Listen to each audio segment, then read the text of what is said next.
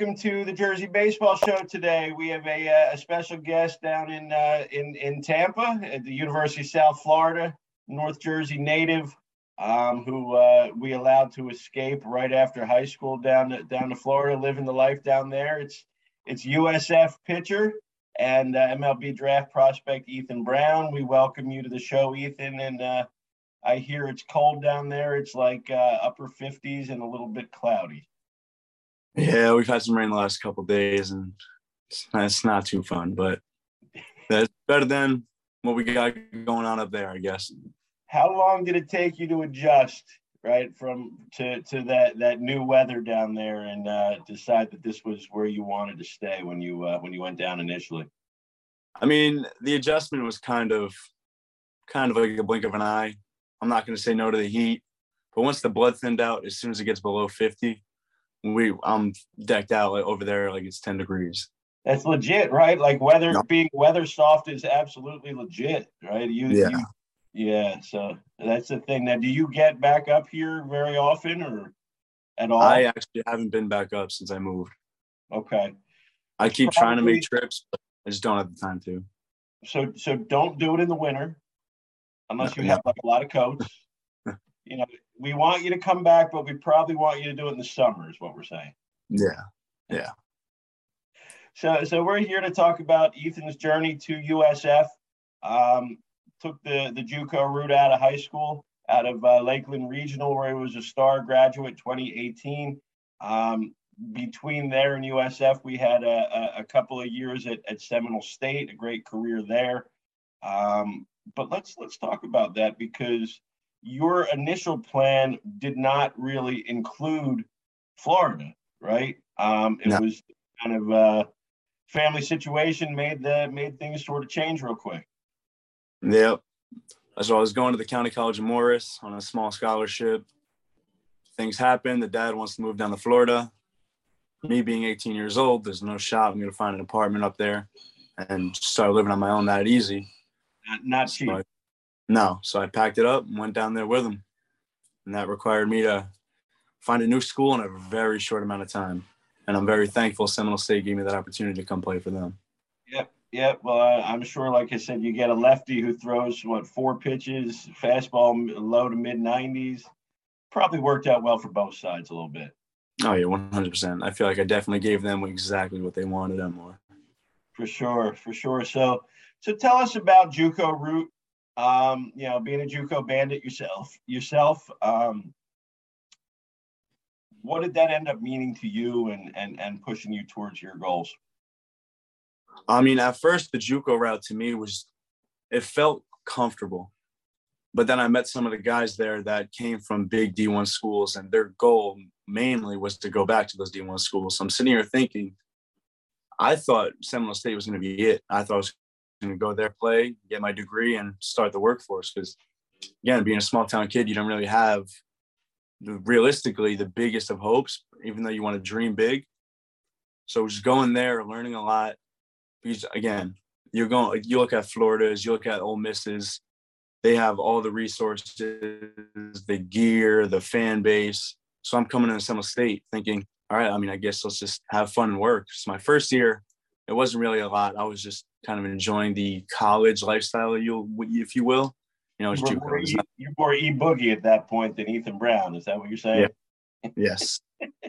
just a little more, just being a people person rather than a ball player. Yeah. But years keep going by, and I started to take some traction. People started to notice. I knew I could make something big of it, so I really locked in, really focused it out, seeing that the JUCO route was probably the best thing for me because everyone's coming to JUCOs. Yeah, everyone's looking at high school, but that's 24s, 25s. Uh, D1 schools, they want guys now. They want guys that are going to come in, make an impact. So once I noticed that I can be a guy of, of that culture, I took it full upon myself to make it my goal to be the best out there. Yep. And and did so. And and congrats and respect to you for doing that. And the end result, you know, is a, a chance to play for a team that was, you know, a pitch or two away from Omaha last year. I mean, that's, uh, you know, USF had a, a great May, great June in their journey. Um, what's it mean to to go through that and now have this opportunity at a place that you know, showed last year can compete with the best? I mean, a lot of the top guys for the Bulls last year are my friends now, like Colin Sullivan and Logan Lyle. So those two were the ones that kind of motivated me to come here. But now my challenge to myself is to be a little bit better than they were and take us up to Omaha this year. Yeah, for sure. Now you've yeah, you might put it in a, a, sense that you know it's your challenge to yourself. I mean, that's kind of something that's been a, a, a thing. You know, small town, a small town uh, in in North Jersey. So you're, you know, people look at you like, where are you going to go from here? Um, yeah. Then to go the not only JUCO but but to suddenly have to do it in Florida. So you're the guy going JUCO, but you're also the guy from the you know from from New Jersey. I mean, come on, these guys yeah. are all Florida guys, and and now to to to be at USF that really wants to take that next step. I mean, has it always been for you? Look, we got some doubters. We got to just shut them up somehow. It's been like that since high school. My coaches, guidance counselors, they had the same realistic thought that all my friends, if I want to call them friends, classmates had that there's nothing really much after this. So I kind of just always push myself to keep going. Even at my JUCO when I got here, oh, you're from Jersey. The competition's different down here. So yeah. even then, I myself to be the best on that team. And I've just had nothing but success after challenging myself. So I figured the more challenges I give myself, the more success I'm going to have.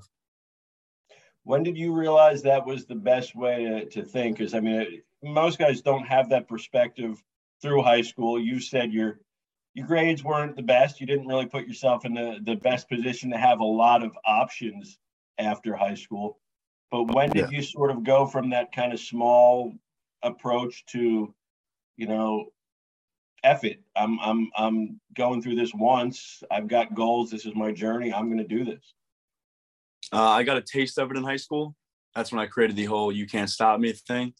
And then I, again, after my first year in JUCO, I met a kid named Hayden Herb, who went from West Virginia, went to New Orleans, went to Tampa. He went to all these different schools. He got the best of the best, the worst of the worst, but he was realistic here.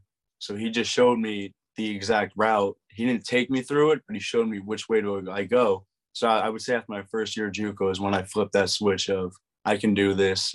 I just need to put myself to get the work in. Yeah, and you mentioned something that that we've talked about before air here. Um, you can't stop me. Tell us about that. It's not we're not making millions off it yet, but someday obviously no. we're going to. Um, although I probably just gave it away to anybody who wants to steal it.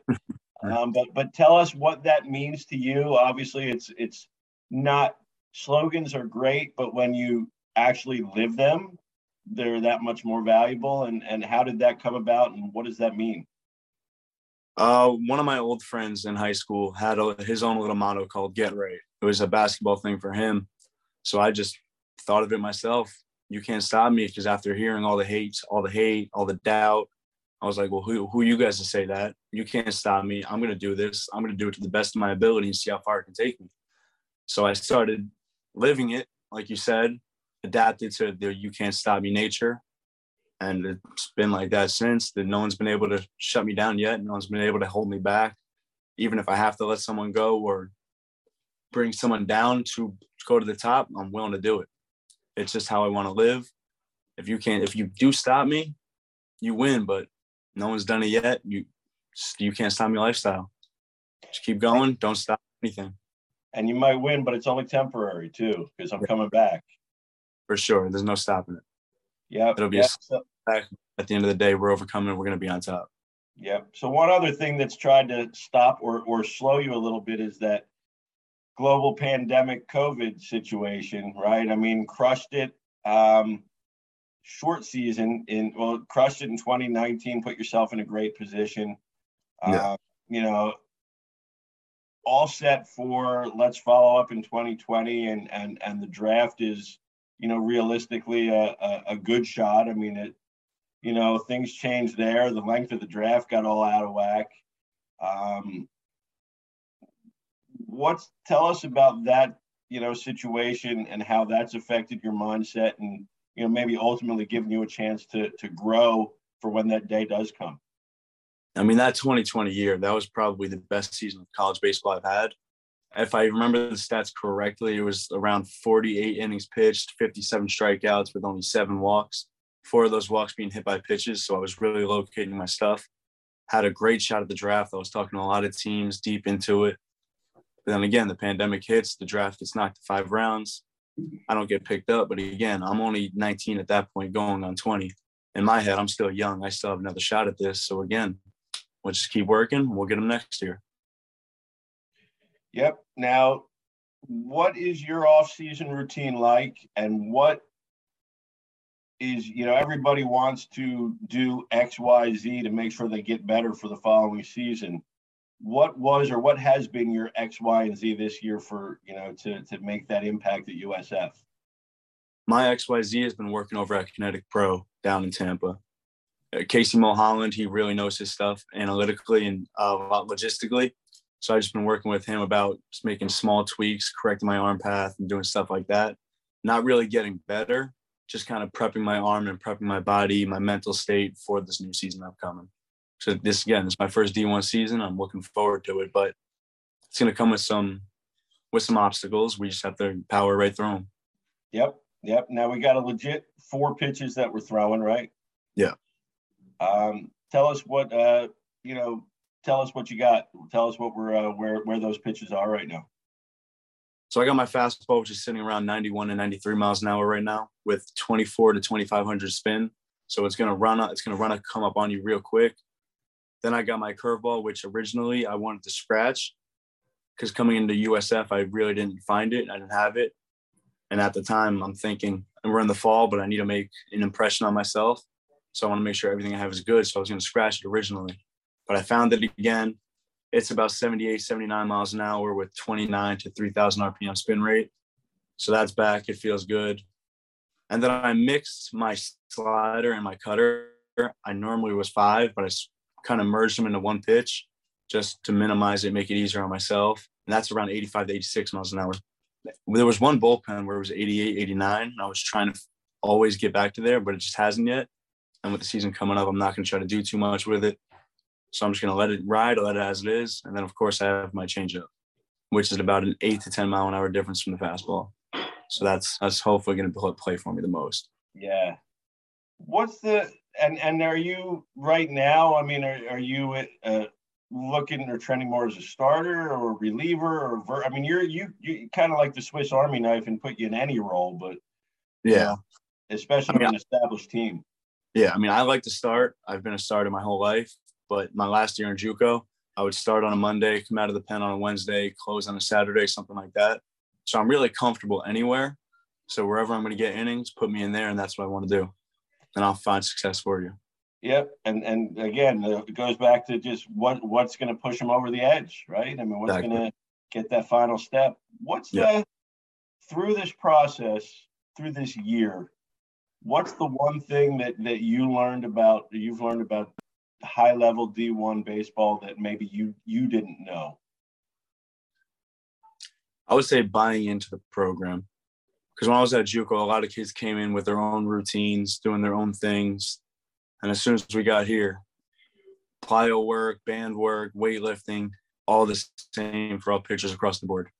So if you just buy in, you believe in yourself to do this work and it's going to have success for you, you're going to end up finding success. And so far, that's what I've been doing. Favorite part about USF slash uh, Tampa life? Oh, I would just say the whole culture. The people here are great. As soon as I walked in the locker room, making friends, having jokes, even the people off the baseball team. As soon as I meet them, they're nice. It's, it's just a great culture to be around, and hopefully, I'm going to be down here for a long time. Yep. Um, but given that, and given that you haven't been back home really since everybody moved down at right, you know, a couple days after high school, what's the thing you miss most about North Jersey? Oddly enough, I'm to say the snow. A lot of people don't like it, but there's just parts of me that I want to wake up and just see a white, just see white outside. It's been a while. That's been my favorite part. I always dress better in the cold. You can layer up. You can look nice. But it just, I guess I would, I'm going to say the winter time. a lot of people didn't like it, but white Christmases, that's that's what I lived for my whole life. And now waking up on Christmas, it's 70 and sunny. It just kind of throws the whole vibe off of what Christmas is. Yeah. Now, not a lot of people here are going to hear that and be all that sympathetic to you, I think. No, not at all. Not at all. I'm not expecting them to either. Maybe the white Christmas part that that that's a little bit kind of cool, but but yeah, otherwise I think nobody else is saying, well, geez, Ethan misses the winter. Let's let's kind of feel bad for him. It's only 70 and sunny every day. yeah, I mean, you take some, you lose some. It happens. That's right. That's right. Hey, it's a choice. It's a lifestyle choice. For sure. Um, favorite part of Florida? Are you a Disney guy? Have you been there since uh since you've been down? I've been there a handful of times. So my high school would come down here for a week in spring training to play the ESPN Wide World of Sports. Okay. So we did all the parks for three years straight, and it's, it's nothing really. There's nothing there for me too much. I'm more of a Busch Gardens guy. Um, NCAA tournament, you know, obviously is is certainly a goal for for the team this year. I mean, it would be a new yeah. experience for you to play in the uh, in the D1 tournament what would that mean to to you you know uh, experience wise to to get the chance to play on a on a team that you know makes the ncaa's and has some expectations to to do a lot with that? I mean realistically it's another step. I mean i feel like the emotions will fly through when the time comes but for right now that for me that's just another step to take to get to the next level. It's about all i can really say on it right now because again i haven't experienced anything like it yet. So there's only i can only say so much about something that's can only be in my head now. For sure. What's the uh, what's the trip you're most looking forward to on your schedule this year? Cincinnati. Never been to Cincy yet. I've never even been that west of the of the states yet. So just going out and exploring is going to be great. Actually, Tulane. I forgot we traveled to Tulane. That Louisiana sounds like it's going to be a good time. I say, letting you loose in New Orleans might not be the the best idea definitely not the best, but for a life experience, I think it's gonna have a big impact on me. Coach gonna have to give you guys all like GPS trackers or something like that. Wouldn't doubt it. um, so you had a an, an interesting experience growing up that that not everybody knows. Yeah. Um, you know, Ethan Brown, the the the lefty star, did not start out as the lefty star. Yes, sir. You, you know, I mean, Billy Wagner, you know, should be in the Hall of Fame. At least I think so. Um, grew up a righty, turned over to lefty, and started throwing a hundred. It's amazing that, like back in the day, before everybody did it, he was throwing a hundred with his like opposite hand. Yeah. But, but, tell us how you started out as a righty and, and switched over and, and, and what happened. I thought it was a pretty cool story. Yeah, so the first baseball glove my mom ever got me was a right-handed glove. And me being a little kid, I'm thinking the nature of the game. If I get a glove in the right hand, I get a glove on the left hand, I'm just supposed to throw it the right. So I always figured that's how I do it. But it was always uncomfortable. And then just year after year, one of my coaches mentioned that I might actually be a lefty. So we went out, we got a left-handed glove, and I actually started throwing a lot more accurate, a lot harder. And it kind of just clicked to literally everyone that knew who I was at the time that this kid's born to be a lefty. And that was the secret. Yep. Just change, change the glove. Simple but very complex to me at the time. You wonder, you wonder if there's like other guys like that and like in little league and stuff that, that just are and and there know. might have been, and there probably still are today. That's what I'm saying. Like whose moms mean well and they don't know, and it's like, oh, it's a baseball glove. I, I don't know. Just buy this one. exactly. I feel like that's exactly. She's made it up exactly. to you since then. I'm, I'm guessing she's made it up to you since then. Uh, I would, I would assume, yeah. I mean, I have two lefty gloves hanging on my wall now, so hopefully two is better than one. We got it figured out. Yeah. Now, uh, the other thing is we don't like horses very much.